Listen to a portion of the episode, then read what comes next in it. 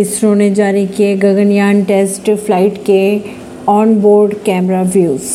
इसरो ने गगनयान मिशन की test flight के ऑन बोर्ड कैमरा व्यूज़ जारी कर दिए कैमरे व्यूज़ इंजन के शुरू होने C S separation crew module separation और पैराशूट डिप्लॉयमेंट दिखाया गया है खबरों के अगर माने तो इसरो ने शनिवार को